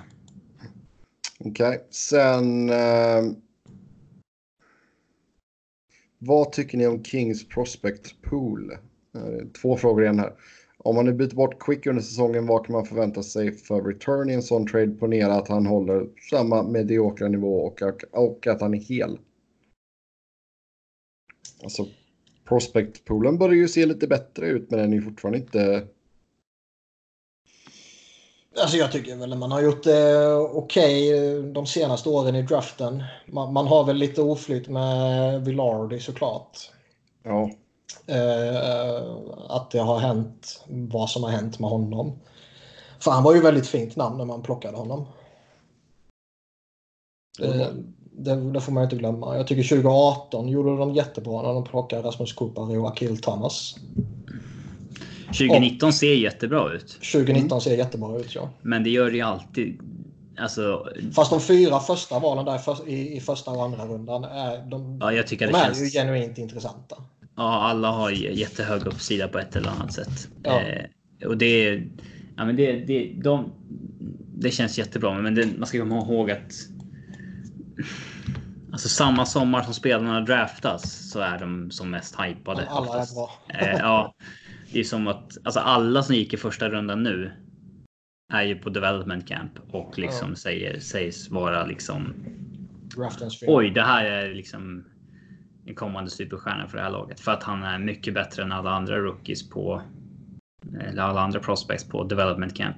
Mm. Men vi vet ju att hälften av första rundan kommer ju floppa som vanligt.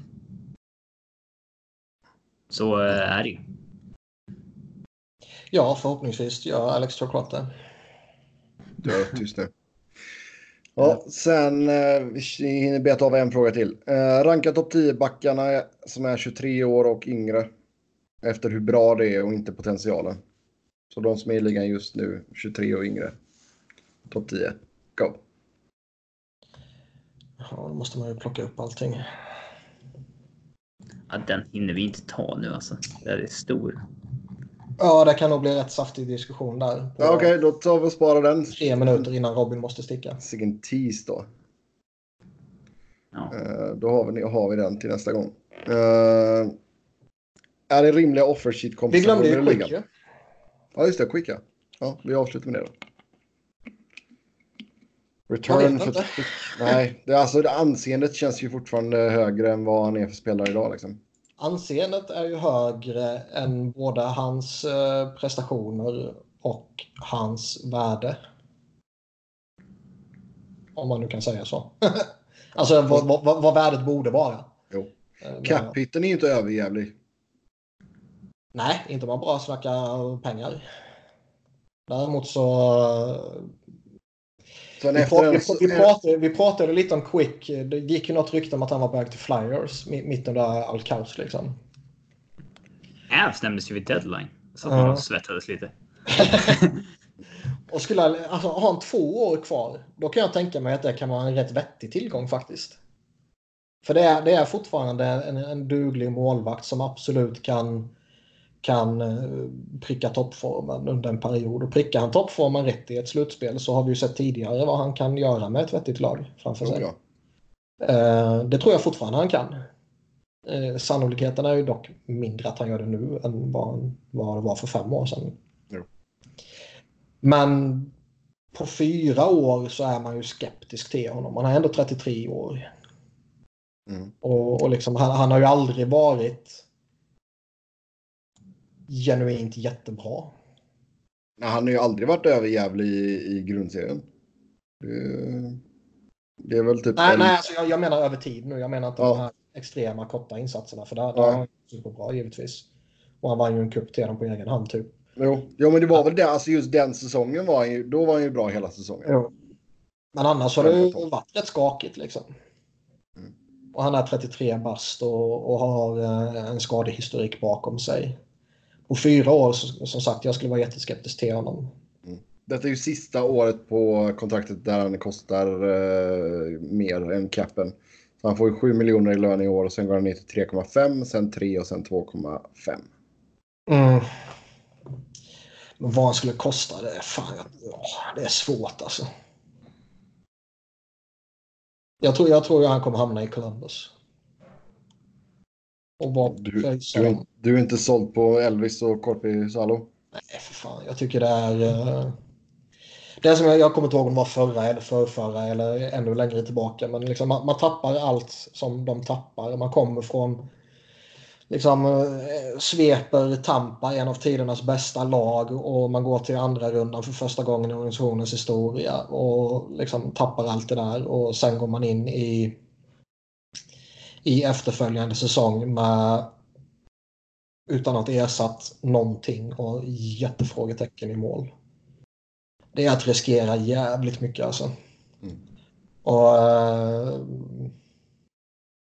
det, bara, det bara känns så naturligt att de kommer gå efter Jonathan. Och det har ju ryktats jättemycket om det så det är inte bara någon liksom, som man intalar sig själv utan det verkar ju ligga någonting bakom det också.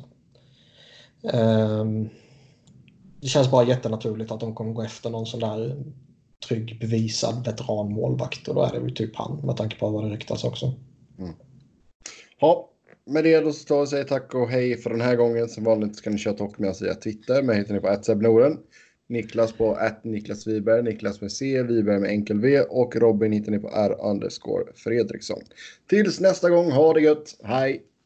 Så jävla ovärdigt avsnitt där jag har hypat upp både Devils och Kings. Kul.